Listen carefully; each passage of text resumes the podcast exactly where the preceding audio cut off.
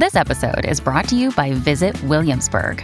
In Williamsburg, Virginia, there's never too much of a good thing. Whether you're a foodie, a golfer, a history buff, a shopaholic, an outdoor enthusiast, or a thrill seeker, you'll find what you came for here and more. So ask yourself, what is it you want? Discover Williamsburg and plan your trip at visitwilliamsburg.com. Hey, it's Ryan Reynolds, and I'm here with Keith, co star of my upcoming film, If, only in theaters, May 17th. Do you want to tell people the big news? All right, I'll do it. Sign up now and you'll get unlimited for $15 a month in six months of Paramount Plus Essential Plan on us. Mintmobile.com slash switch. Upfront payment of $45 equivalent to $15 per month. Unlimited over 40 gigabytes per month. Face lower speeds. Videos at 480p. Active Mint customers by 531.24 get six months of Paramount Plus Essential Plan. Auto renews after six months. Offer ends May 31st, 2024. Separate Paramount Plus registration required. Terms and conditions apply if rated PG. Hello, everybody. This is Marshall Poe. I'm the editor of the New Books Network. NBN listeners like to read books and buy them. So we thought we'd tell you that right now, our friends at Princeton University Press are having a remarkable site wide sale. You can get 50% off books, including ebooks and audiobooks, with the code 50, F I F T Y, at checkout until May 31. You can save some real money on Princeton University Press books. I encourage you to go there and check it out. Welcome to the New Books Network. Hello, everyone, and welcome to New Books in Anthropology, a podcast channel on the New Books Network. I'm Reighan Gillam, a host on the channel, and today I'm talking to Dr. Camilla Hawthorne, who is the author of the book Contesting Race and Citizenship Youth Politics in the Black Mediterranean, published by Cornell University Press. Dr. Hawthorne, welcome to the podcast. Thank you so much for having me. I'm looking forward to our conversation. I'm looking forward to talking about your book as well. And I just wanted to start with a question um, about you. And so your book follows the actions of young Black Italians working on behalf of Black citizenship in, in Italy. And so I wondered how you came to write this book. Um, can you tell us about yourself, your background, and what sparked your interest in Blackness and activism in Italy?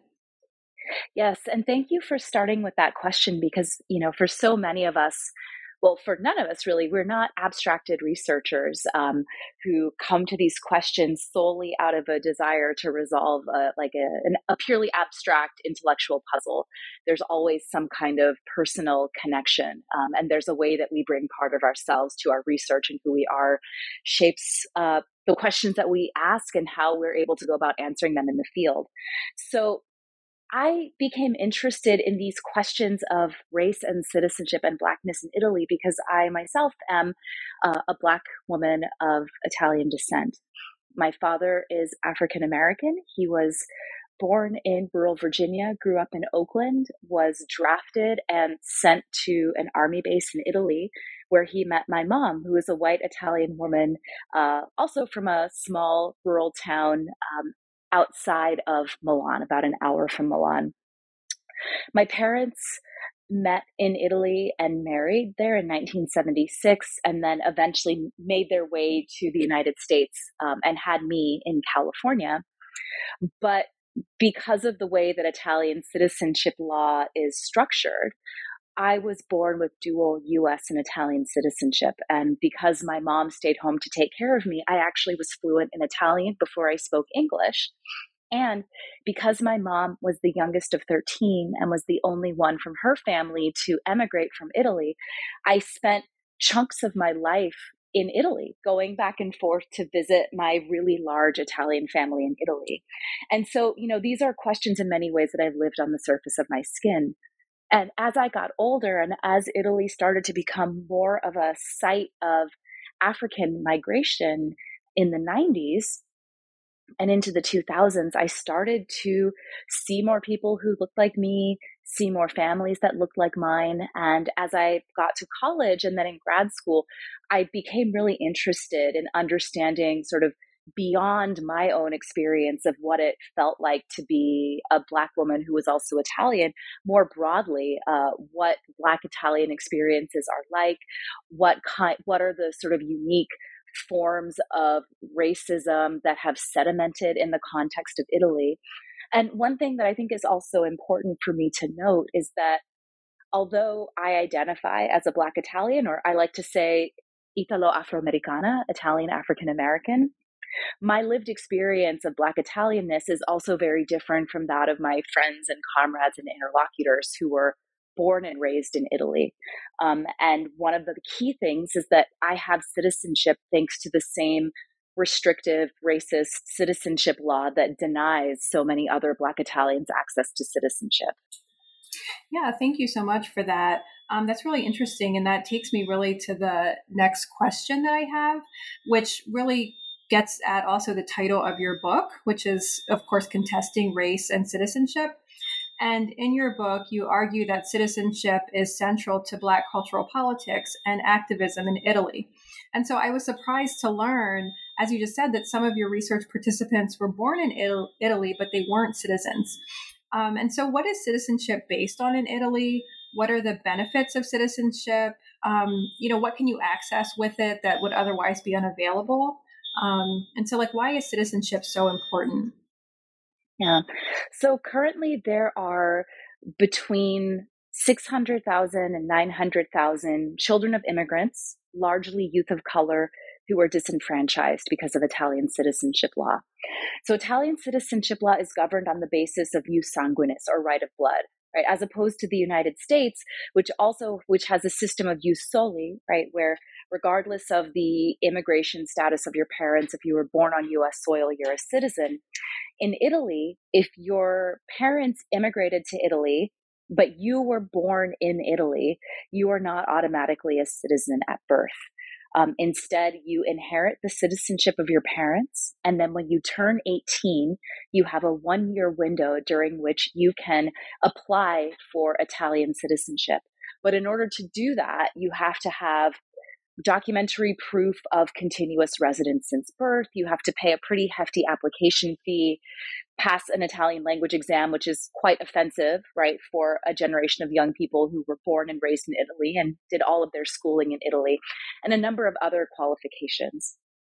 And so, for various reasons, this means that there are young people who, even though they might meet the requirements, even if they meet those requirements on paper, they're still barred from citizenship um, due to, we could say, bureaucratic technicalities. So, for some people, that documentary proof of continuous residence, um, it can be difficult to get the right paperwork together to show that you actually were legally present in Italy. So, I know plenty of stories of people who had lived continuously in Italy from birth. Um, but for whatever reason, there was a gap in their paperwork, and so they were unable to prove that to the state. There are some people who don't know about the way the law is structured and don't realize that they only have a one year window when they can apply for citizenship. And so because they weren't informed about the laws they miss that they miss that opportunity. And then you know to we we sort we've all i'm sure heard um, some jokes or stereotypes about italian bureaucracy.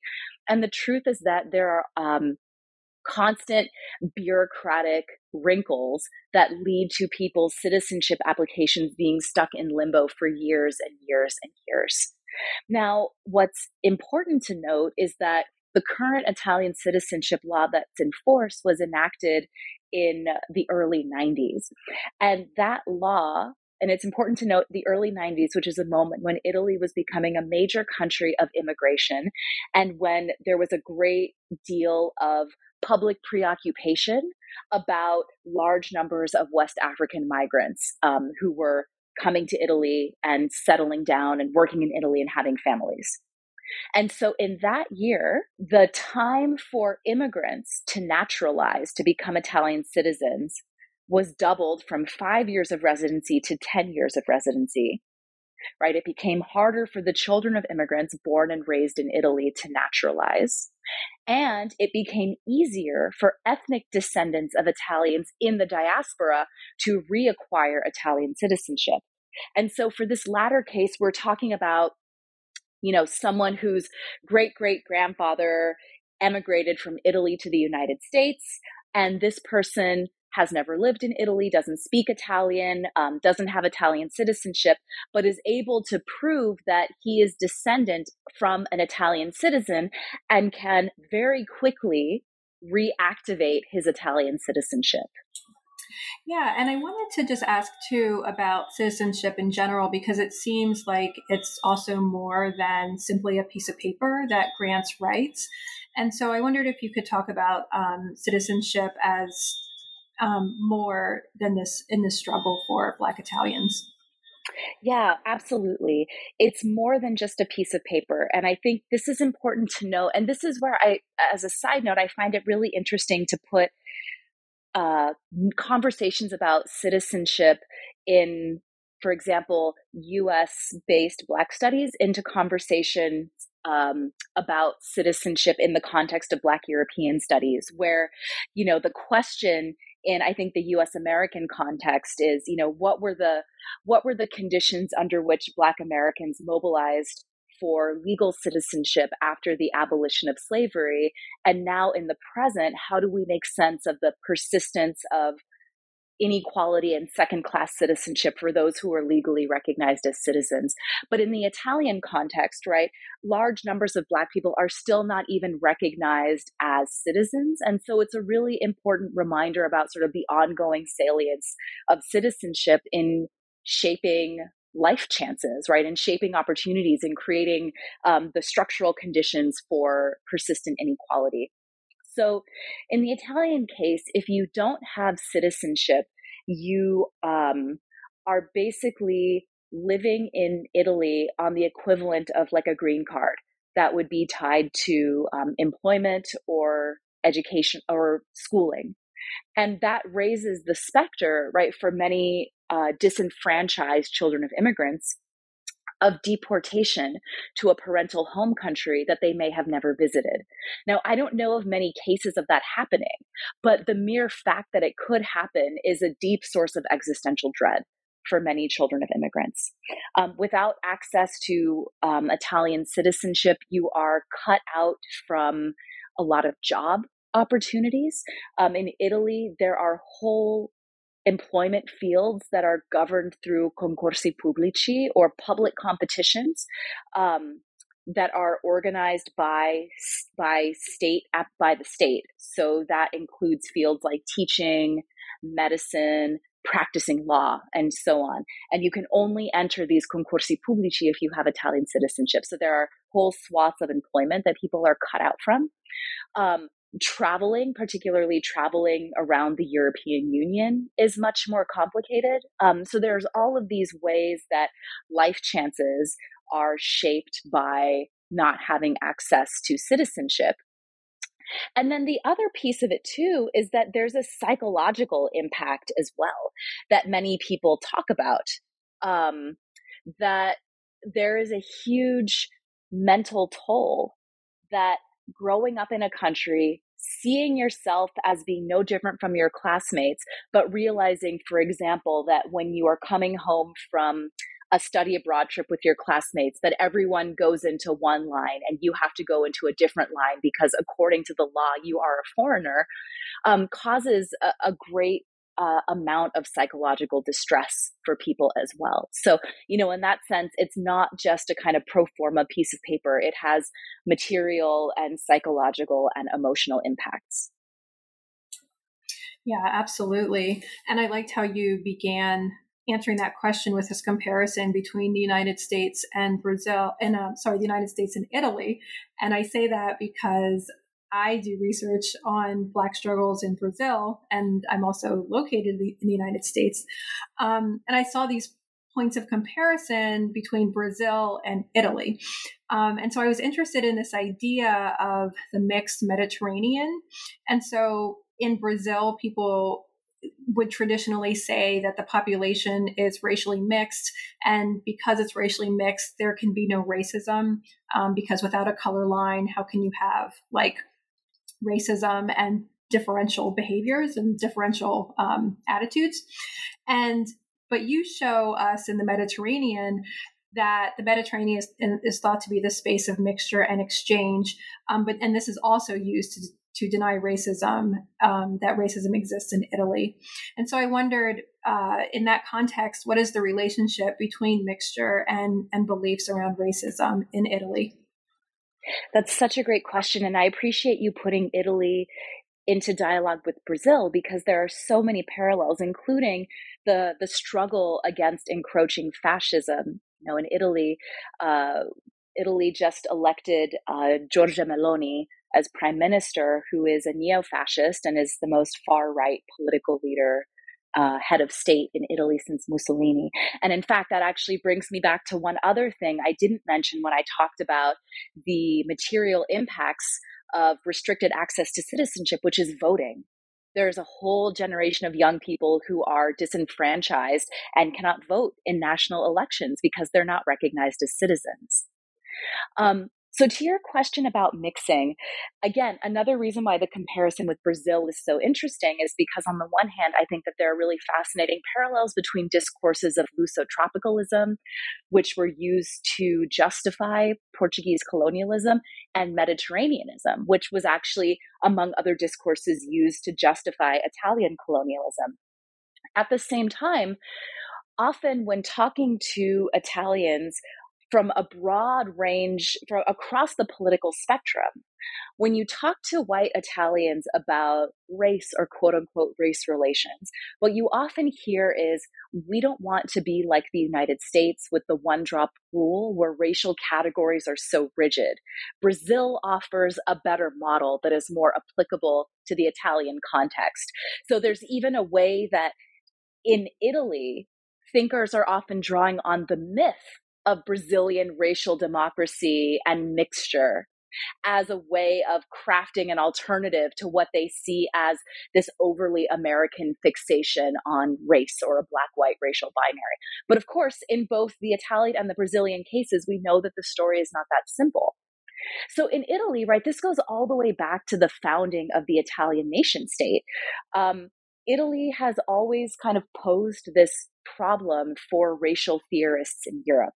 And in part, it's because, on the one hand, we have European nation states, right? So the, the kind of the, the beginnings, the rise of the European nation state, which is also tied to the rise of racial thinking in Europe, in which many of these new European nation states see themselves as the latest step in a historical tradition that dates back to the Roman Empire. So on the one hand, there's a way in which these this sort of Eurocentric historiography is very oriented toward the Roman Empire.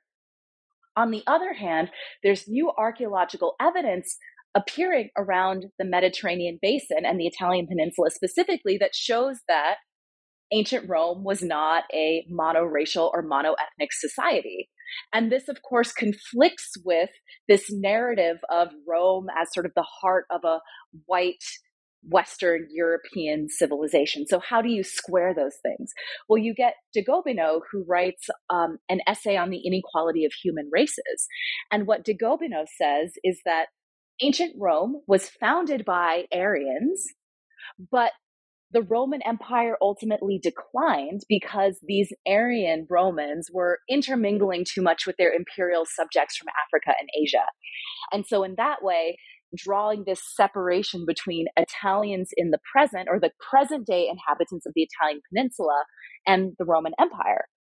So then, when Italy becomes a nation state after the wars of Italian unification at the end of the 19th century, you have policymakers and politicians and researchers in this fledgling Italian nation state who are trying to figure out how they can basically show that they are also part of this white European racial family. And so you end up with all of these different efforts to make sense of the, the problem of mixing in the Italian peninsula, right? At one point, it's the north of Italy is Aryan and the south of Italy is African. At one point, you know, before Mussolini went in the direction of Aryanism, right? Pure Italian Aryanism. Mussolini actually denied the existence of pure races and said that Italy was a Mediterranean, an Aryan Mediterranean race right? So even Mussolini at one point upheld this idea of mixedness, saying that this is what actually made Italy a stronger nation than its Northern European counterparts. Um, so at various moments, right, you see these efforts to make sense of Italian national racial identity in relation to this idea of Mediterranean mixing, right? And so that basically means that even though there is this long historical footprint of people from all over, right? All of the areas surrounding the Mediterranean basin crossing through Italy. That doesn't necessarily mean that there have not there haven't been ongoing contestations over race and boundaries right? And then the same thing happens in the context of italian colonialism right? If italians are part of some kind of a mediterranean race then what becomes the basis of italian colonial authority in the horn of africa? Well a new set of codes and policies and racial discourses is needed to square Italy's quote unquote Mediterraneanness with its imperial ambitions.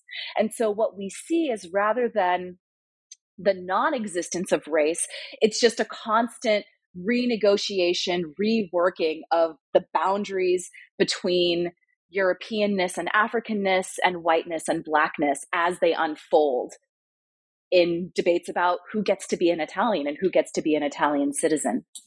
Mm-hmm. That is fascinating, um, especially as you as you began to these. I see all of these comparisons with Brazil, but also you bring up the politics, um, the contemporary politics within the two countries, as Brazil is, you know, currently as we're recording this in election season, um, as we you know as we speak.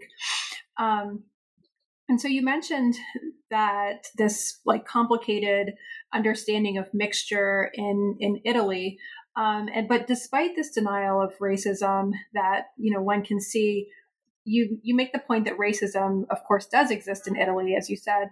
And I was going to cite one of your interlocutors um, from page 135. His name's DJ Marvoli Goma Perseverance, who says that Black people in Italy are quote condemned to excel so that we don't fall into the category of the usual immigrants or the usual blacks. And that resonated with me in the United States uh, because of this consistent demand, you know, for excellence from Black people, because we're given, you know, no leeway or you know no other choice um, in this in this context. But um, how does racism manifest itself in in Italy, as you found from your from your research and discussions with your interlocutors? Well, you know, I think this this actually relates to the previous question you asked as well that it's hard to talk about racism and anti-black racism specifically without this deeper history of Italian nation building and colonialism because this perceived antagonism between Italianness and blackness again is very much rooted in these struggles over who is Italian, who is Italy, um, that took place both in the context of national unification and, and colonialism. Um, one of the things that I think is really important when it comes to talking about racism in Italy is the way that racism and xenophobia are intertwined. And of course, racism and xenophobia are always intertwined. That's not unique to Italy. But I think that sometimes, for example, in the US context, we tend to map different kinds of struggles or different systems of oppression onto specific groups where we see xenophobia and border fortification as a struggle that maps onto um, Latinx groups and racism as mapping onto Black Americans, and then sort of coloniality as mapping onto indigenous or native communities. And Italy is, I think, really important because it actually forces us to reckon with the fact that those three forces are profoundly intertwined.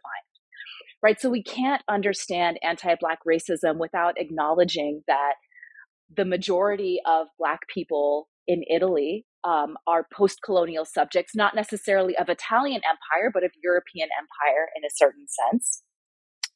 Most of them have if they are not immigrants themselves, then they have a direct familial connection to migration and the violence of European border regimes. And they also endure various forms of anti-black racism from the, the state racism, for example, of um, the border apparatus and the restriction of citizenship to the everyday racism of microaggression right and and questioning. And so the the that quote that you read is important because it also shows how race and class and immigration are so intertwined. And in the context of Italy, and particularly, um, you know, particularly in the last five to 10 years when the, the Mediterranean Sea has been reframed as a site of invasion, right? Has been cast as a sort of ongoing migratory emergency.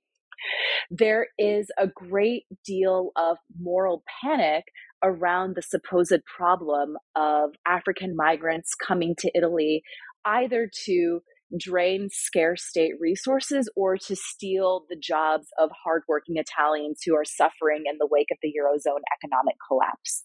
And so we see this in um, uh, media representations and political discourse around Blackness in Italy. And one of the, I think, most striking examples, which I reference in the book, a picture was taken of Samuel L. Jackson and Magic Johnson sitting on a bench somewhere in Tuscany surrounded by Prada shopping bags. They had just gone on a high end shopping spree, right? And we're talking about two of the wealthiest black men on the planet. And someone snapped a picture of them and shared it on social media. And as this picture made its way through the internet, at one point, people started to share it with the caption that these were two immigrants, refugees who were taking the money that they were given by the state to go on high end shopping sprees, right? And people actually believed this nonsense. And so you see this in the way that young Black Italians are sort of forced or constrained to articulate their citizenship claims. They are either explicitly or subtly put in a position where they have to show that they're eligible for citizenship because they're well educated, because they speak multiple languages, because um, they are successful entrepreneurs, because they're brilliant doctors, because they're actually able to make a contribution to the Italian economy, which has been facing so much stagnation. Right. And of course, the point that activists make is that citizenship is a fundamental right. It's not something that has to be earned. It, it should not be something that should that has to be earned because it's not as though Italian citizens will lose their citizenship if they lose their job or if they don't go to school. And so I think that's sort of one example of the way that racism plays out in Italy in a way that is really explicitly tied to class anxieties and xenophobia. Mm-hmm. And so that that's great because one of the the things that you lay out in the book is that you know these contradictory and complicated racial dynamics in Italy. And and as you just kind of described your interlocutors really have to be nimble in, in navigating them. They can't just make any any kind of claim. And as you just said for example um, at the time you, that you were doing this research italy was facing this crisis um, where uh, Africans were migrating uh, to the to the country en masse and seeming it seemed like they were you know arriving in these boats at their shores, and so black activists had to be careful in how they how they related to recent black arrivals. They couldn't just you know throw them under the bus and say you know just citizenship for us, not for them. And so uh, can you tell us how the Black Italians you worked with, you know, protested and drew attention to to racism and blackness in in Italy? Yes. So these these activists were always linking citizenship to racism, and I think that's really important, right? It wasn't just citizenship; it was a broader the citizenship struggle has always been part of a broader struggle against racism, right? And a broader struggle to bring to the forefront the persistence of racism in Italy, despite this long history of post World War II denial of racism altogether.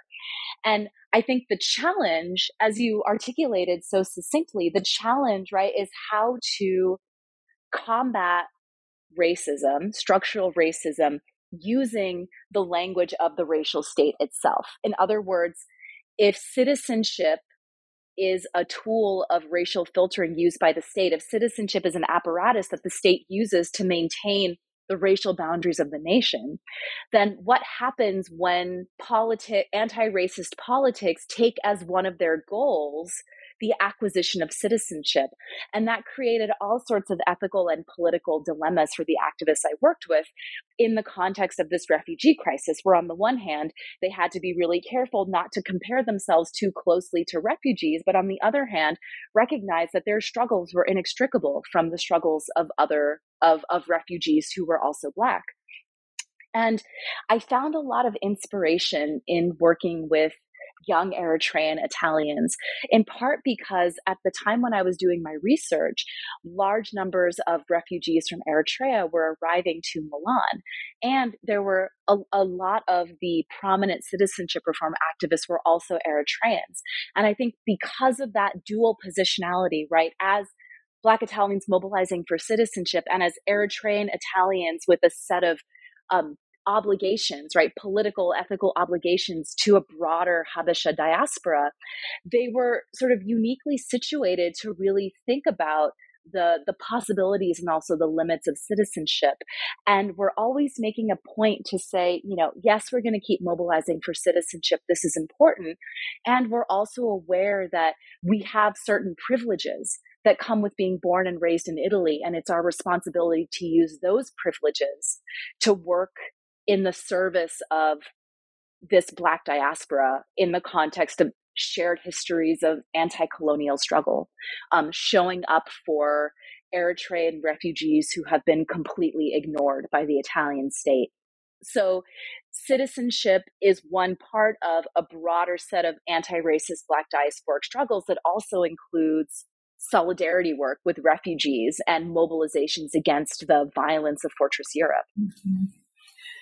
And so in the book, you also really, you know, traverse these different locations in Italy and you shine a light on different figures engaged in racial justice in Italy. You really bring us into the world of individuals, collectives, groups in different cities, you know, who are working on behalf of uh, anti-racism in Italy.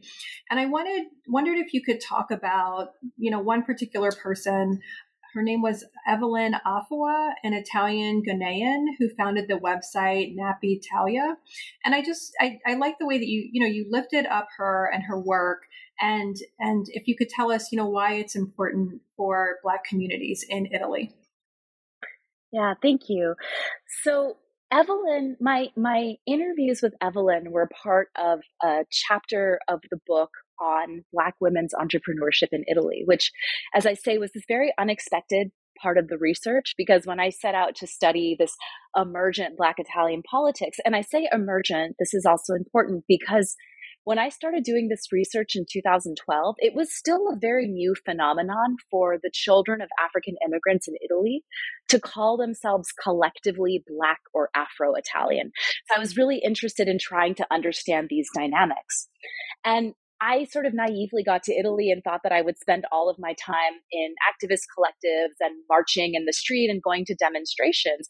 But I realized that the struggles that were unfolding around Blackness in Italy were even broader than that, and that there was this whole phenomenon of women in particular who were creating communities that were oriented on questions of hair care, beauty, and style which someone might at first glance say, well, that's, you know, very superficial. What does that have to do with Black politics? But as we know, right, from generations of Black feminist theory, um, beauty is an important site of struggle over race and racism, misogynoir, the politics of difference, citizenship. So I came across Evelyn because I was starting to do some preliminary research for my project, and I found this Facebook page that at the time was called Afro Italian Nappy Girls. And I thought, what is this? This is fascinating. It was a Facebook page um, in which Evelyn Afaawua would share resources for the care of natural black hair, um, translated into Italian.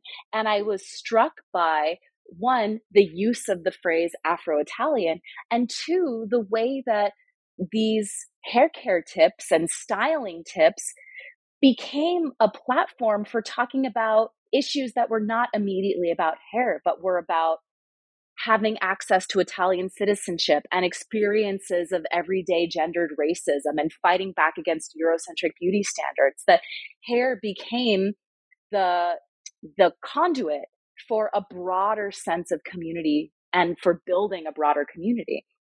And so when I interviewed Evelyn, I got to learn more about this project. And it really started from her own experience of deciding to go natural and deciding to embrace her features after years of internalized anti Blackness um, that come from growing up in an Italian society that privileges a very narrow standard of beauty. And over time, the Facebook page grew. Um, Evelyn launched a website called Nappytalia. Um, she began organizing meetups and workshops for Black women around Italy. She started selling products. She would import products from around the Black diaspora and sell them because, pro- you know, before five years ago or so, it was impossible to find products for the care of natural Black hair in Italy. And then ultimately, in the last couple of years, she actually launched her own line of made in Italy um, hair care products. And so Evelyn has been recognized really widely for this work. She's given, you know, she travels and gives talks. She's won numerous awards. Um, but again, what's so important is that, you know, Evelyn was using hair care and ideas of beauty and self love as a way to open up broader conversations about what it means to be Black in Italy. And so there are many women who kind of came to, they had their sort of consciousness raising, right? And began to connect with other Black Italian women because they started out by having these conversations about hair. So it's really important. And I think it complicates conversations that we might have about the role of entrepreneurship and Black struggle because it was never really just about um, these workshops or these hair products as a business strategy. Because in the case of Nappytalia, it really just started as a community where Black women could come together to talk about the politics of hair. Yeah, I think um, for me, black hair is one of my favorite topics um, in general because it's just such a potent site of discussion and struggle, as you just said. Um, and it seems like something simple because it's just something that grows out of our head, but it's but its specificity in a way like then demands these these different actions that people take in different places. So I really enjoyed that chapter in the book. And also in the book, you talk about diaspora politics, and you, you've touched on this already, but relations between the United States and Italy in relationship to race. And that's because one assumption is that the idea of race comes from the United States and doesn't really apply to Italy. And so this is something I think about also in relationship to, to Brazil. And I wondered if this is a claim that you feel like you have to com- combat and if so, like what are the ways to combat it? Is it like citing Italian scholarship or, or using the archive? Um, so I was just wondering your thoughts about about these ideas about race, you know, coming from the United States and not applying to Italy. It's such a huge problem in the Italian context. It's such a big problem that up until maybe three years ago, um, it was totally taboo in academic writing to use the Italian word for race, which is razza. Um, and before that, if someone needed to write about race, they would use the English word race in scare quotes. And before that, you couldn't even say that. And I tell this story in the book of um, meeting with um, a white Italian scholar to talk about my research, and I, you know, committed the grave error of saying the Italian word for race, and was just totally chewed out for it. Um, and the her conclusion was we don't say race it makes people uncomfortable it sounds too fascist and really ethnicity is a more accurate way of categorizing human groups. Um, and i think because of the fact that even though i am italian my training has been in us based institutions i have to be really aware of that potential avenue of pushback right? That i'm you know i'm being clouded by you know i'm not able to see the italian reality accurately because of these um, US American blinders that I have on. And so I have kind of two strategies for dealing with this.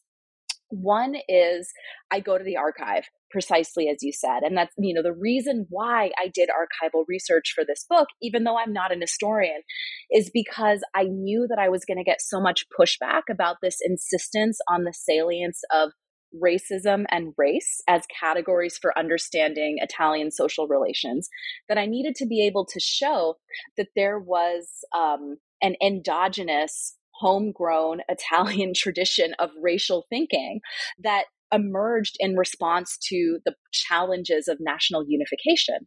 So people like Cesare Lombroso, who's more known in the US as the founder of modern scientific criminology, is also Italy's most famous homegrown racial theorist. Um, the other piece of it, and one thing that's important too, is that when you do the archival work, you also see that this is race goes to the heart of the nation building project since the time of national unification and liberal Italy, that it's also not just a fascist aberration, because that's the other, that's the sort of other excuse.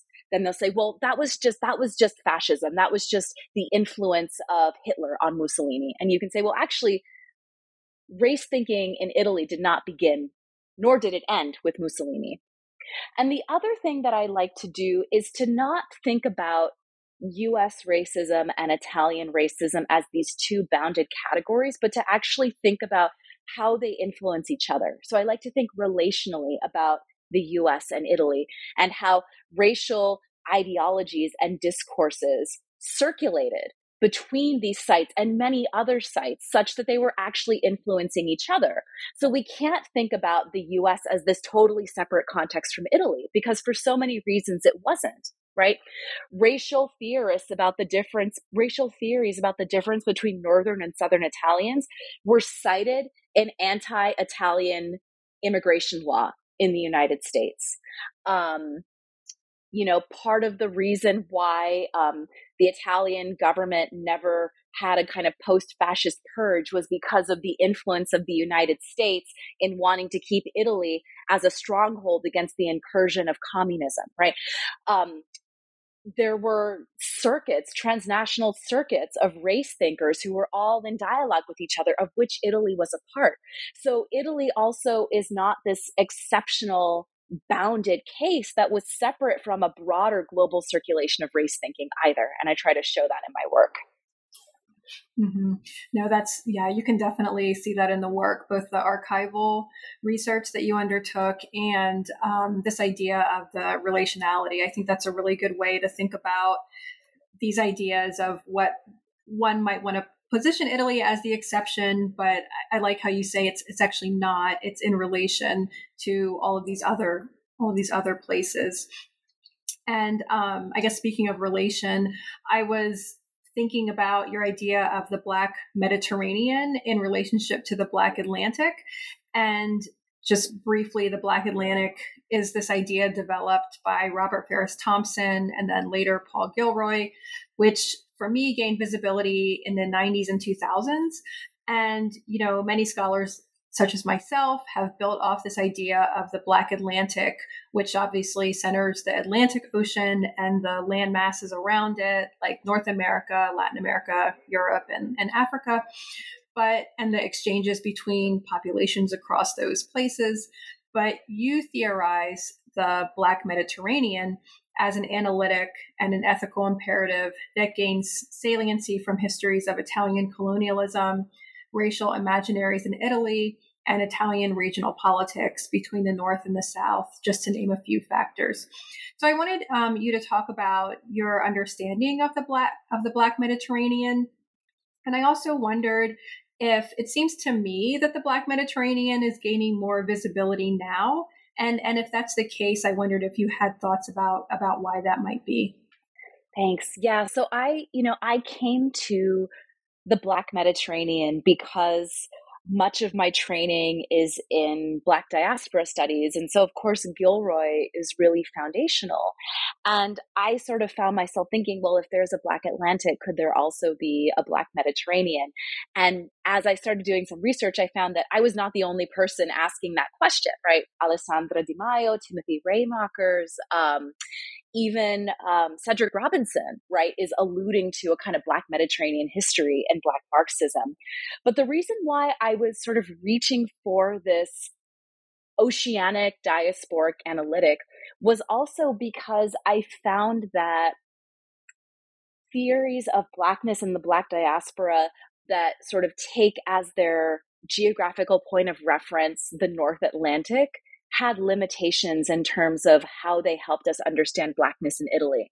And really, one of the big things here is how we think about the centrality of the Middle Passage in the way that we understand the history and construction and different declinations of Blackness.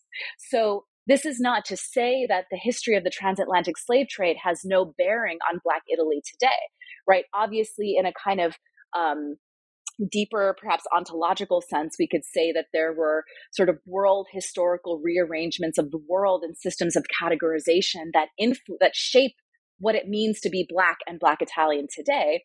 And of course, um, Afro Latinx migrants and their children in Italy have these direct connections to the history of slavery. But the majority of Black people in Italy are not direct descendants of people of ancestors who underwent the middle passage right? And so for me it was really trying to understand you know how do we how do we understand the politics of blackness in a way that is not wholly defined by the middle passage? And so for this i have to say that i am also deeply indebted to the writings of michelle wright and her book physics of blackness which asks the same question, right? How do we move beyond what she calls the middle passage epistemology to make space for a plurality of different forms of blackness, right? Of many kinds of blacknesses that are not necessarily reducible to each other. So, you know, thinking about the Black Mediterranean means thinking about um, the histories of racial formation that are unique to uh, the Mediterranean and trans Mediterranean contacts, about the long history of exchange between Europe and Africa that was that was mediated by the oceanic space of the Mediterranean. It means thinking about histories of colonialism. It means thinking about the fortification of the Mediterranean border in the present, right? And the ways that these processes are all intertwined. But the other piece about the Mediterranean, right? And again, I'm always harping on this, right? But it, my intent with this is never to argue that therefore you have this thing that's the Black Atlantic that's a bounded category, and then a thing called the Black Mediterranean that's a bounded category, but that actually these are relational spaces, right? That emerge in relation to each other. And so, how does our understanding of the Black Atlantic actually deepen if we put it into dialogue with the Black Med? And so, again, to go back to Cedric Robinson, I think a great example of this, he says that the technologies of plantation cultivation and the use of enslaved labor, they were tested in the Mediterranean, in the agricultural outposts and islands of the Mediterranean before they were exported across the Atlantic. That the Genoese, right, the Genoese merchant capitalists financed Spanish and Portuguese voyages of discovery to the extent that it was Genoese investment that really set the pace of quote unquote discovery in the New World. So, in many ways, we can't actually understand the emergence of racial capitalism without thinking about these historical dynamics of dispossession and subordination and violence in the Mediterranean as well. And so, for that reason as well, you know, I think about the Black Mediterranean as not only an analytic, but as a kind of political demand to really think about the connection between racial capitalism coloniality, border fortification, and racism in our politics. And to, to the second part of your question, I, I agree. I think the Black Mediterranean as a category has gained much more traction in the last couple of years. And I think part of how we can understand that is also the resurgence in interest in Mediterranean studies in the last 10 years. And I think that has to do with growing attention to the fortification of the Mediterranean border and the resultant violence and death in the Mediterranean, which prompted scholars, particularly across the humanities, Italianist historians, to revisit the Mediterranean space, not just as a site of death and enclosure, but also as a site of intermixing, right? To say that the Mediterranean has always been a site of contact and exchange. And um, this current violence is not the only way that we can understand this space. I think the Black Mediterranean has gained traction in part in response to that because there's often a way that in this effort to understand the Mediterranean otherwise, the history of racial subordination in the Mediterranean is often downplayed in favor of visions of a kind of transgressive, trans Mediterranean cultural unity. And so the Black Mediterranean really puts race at the center of how we think about that space and the dynamics that reverberate in the present. Mm-hmm. Yeah, that's really that's really fascinating. That's really interesting, and you can um, and you really go into it in the book as well, where you you know take us through your idea of the of the Black Mediterranean and and its relationalities. And so this is, I guess, the second to last question where I was I wanted to ask you about the methods appendix you have in the in the back of the book where you lay out your methodology.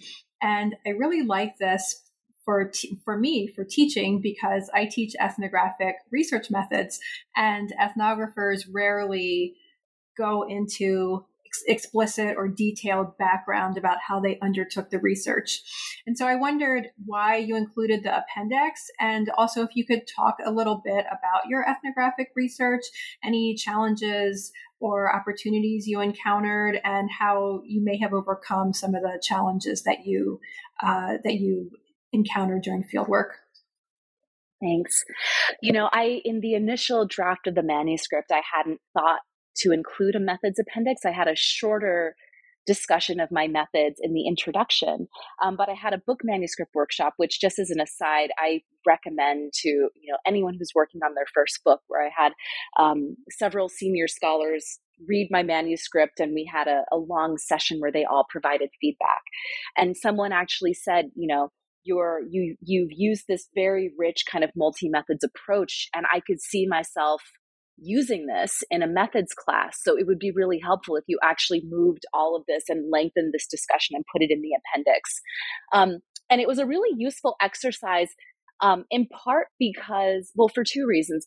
One, I think that all of our methods, especially, well, I think quantitative research as well, but I think for qualitative research and ethnography in particular, um, methods are so messy, right? Because so much of ethnography is um, moving where the field takes you and following threads and hanging out and waiting for things to happen and being surprised by things that emerge and changing directions. And so it was a useful exercise for me to actually sit back after, you know, 7 years of research and say, okay, what did I actually do exactly, right? And to clarify that for myself. But the other reason why I did it is because I found that when I was writing my dissertation, um, I was going back to books that I had read in grad seminars. And when you read for a grad seminar, you know, you're really reading for the author's argument, their theoretical intervention, but you're reading, at least in, in the case of my program, reading less for the way that the author crafts a story out of different data points that are collected during fieldwork. And so I found myself going back to a lot of my favorite ethnographies to really figure out okay, what is this chapter doing? What's the argument? What's the data that's being used? When are they bringing in quotes? When are they bringing in archival research? How does it all fit together? How is how is all of this telling a story? And so I'm hoping that in including this methods appendix, I can make that process explicit. I can actually make that clear and visible to other people who are going through that process of figuring out how to tell a story out of, you know, years of ethnographic data. Um, one of the things that I found most um, kind of fascinating about the process of doing this research was as someone who has very close let's say identity or kind of subjectivity connections to the work that i'm doing that that afforded me a really unique window and not simply on the basis of similarity where people said oh i'll talk to you because you're another black italian but because the fact that i was a black italian african american scholar from the us meant that people were curious about me and my own lived experiences and my experience of being in the US and being in Italy. And so a lot of the interviews, quote unquote, that I did with people or conversations were, were really more conversations where people would ask me about my experiences and I would ask them about theirs. And we would sort of try to pull out the places where our lived experiences overlapped and the places where there were these significant differences and try to theorize together what accounted for these differences in our experiences of Blackness in Italy.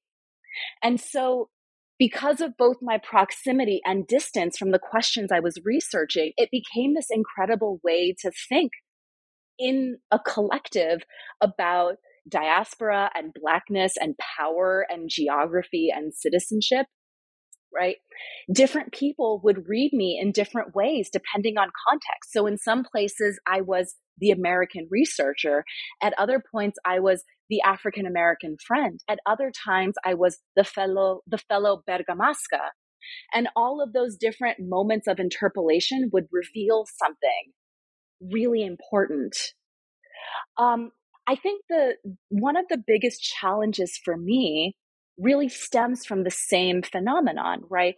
The proximity and distance, right? And I think that to some extent, this is something that we all grapple with in the context of ethnography, right? At what point am I talking to you as a friend? At what point am I talking to you as a researcher? At what point am I talking to you as a political comrade and fellow organizer? And so, you know, really thinking about the ethics of research beyond just the the legal boilerplate of IRB, right? I always tell my grad students that there's IRB, but the whole world of ethical and political questions tied to ethnography exceed vastly exceeds IRB, IRB. And so thinking about a process of ongoing consent, transparency, sharing my research as often as I could in a variety of fora, right? All the ways that I sort of navigated my multiple positionalities in Italy. And then, of course, the last thing I'd say is just, you know, the reality of living your research on the surface of your skin, right? A lot of the stories that I tell of the kind of everyday racial micro and macroaggressions that Black Italians endure are also things that I have to live with in my research as well. Um, and I found the process of writing to be very cathartic because I could write through those painful moments. And in a way, you know, I would joke that, you know, writing was my revenge. Wow, thank you so much for that. That's such a rich answer and a, a rich response and a lesson in reading, writing, and also like Black diasporic ethnography um, when you were talking about thinking about your position and their position and talking with other people across in a way across these borders but while you're sitting there in their presence that's that's really fascinating. Um, so my last question is about what projects you're either currently working on or you have on the on the horizon and maybe that you're in the process of planning for. So i got tenure at the end of the last academic year and Congratulations. Uh, I, I thank you. um, I I went up for tenure early, and so for the first time in a decade, I feel like I'm not on a treadmill. So I'm actually trying to catch my breath right now. Um, but that being said, I have uh, two next projects that are in various stages. So, one I'm very excited about is an edited volume with my colleague, Dr. Jovan Scott Lewis at UC Berkeley. Um, the book is called uh, the Black Geographic Resistance Praxis Futurity. Um, and that's coming out with Duke University Press next year. It just went into production um, this month or last month. Um, and that's a collection of essays theorizing Black geographies. So, how do we bring together insights from Black studies and critical human geographies to think um, about Blackness as subjectivity, as lived experience, as a set of resistant practices, but also what do Black studies and critical geographies taken together have to teach us about racism and the organization of the modern world. Um, and that's a project that has been in the pipeline for many years. So it's very exciting that it will finally see the light of day. Um, and then the next project that I'm beginning to think about is um, it's another monograph or collection of essays that's tentatively titled Black Mediterranean Geographies of Abolition. Um, and this book was really in this book idea is inspired in part by the 2020 Black Lives Matter uprisings that took place not only in the United States, but really across the Black diaspora, including Italy. And one of the things that I found, and I was not able to participate in the demonstrations in Italy because of the pandemic, um, but following the news coverage, particularly from the United States, it was this very US centered understanding of how politics of blackness were unfolding in Italy with the with the assumption being that black consciousness starts in the United States and then black people around the world draw inspiration and learn of their own blackness by following what's happening in the United States. And that is not to deny the constant exchange of ideas and political strategies across the diaspora, but I felt that that really did a disservice to a much longer history of Black organizing in Italy. And but you know those those conversations and the conversations that I've had with people um, who took part in those demonstrations and kind of more broadly my work on the Black Mediterranean has really kind of piqued my interest in thinking about what a politics of abolition would look like in the Mediterranean context. So, abolition is not a term that I've seen taken up extensively in the Italian context outside of calls to abolish Frontex. But I think in many ways we see Black politics in Italy arcing in the direction of abolitionist visions, right? The abolition of borders and frontiers and you know, what I've even been thinking about myself is what does it mean to imagine the abolition of citizenship, right, as a mechanism by which we distribute access to rights and belonging and even full humanness. So, in this book, I'm interested both in tracing the historical connections between the Black Mediterranean and the Black Atlantic in terms of the emergence of modern racial capitalism, but also potential avenues for solidarity between movements in the US that are oriented on the abolition of police and prisons and a sort of emergent politics of abolition in the Black Mediterranean, with, as always, because my focus is on Italy, what these might look like in the Italian context.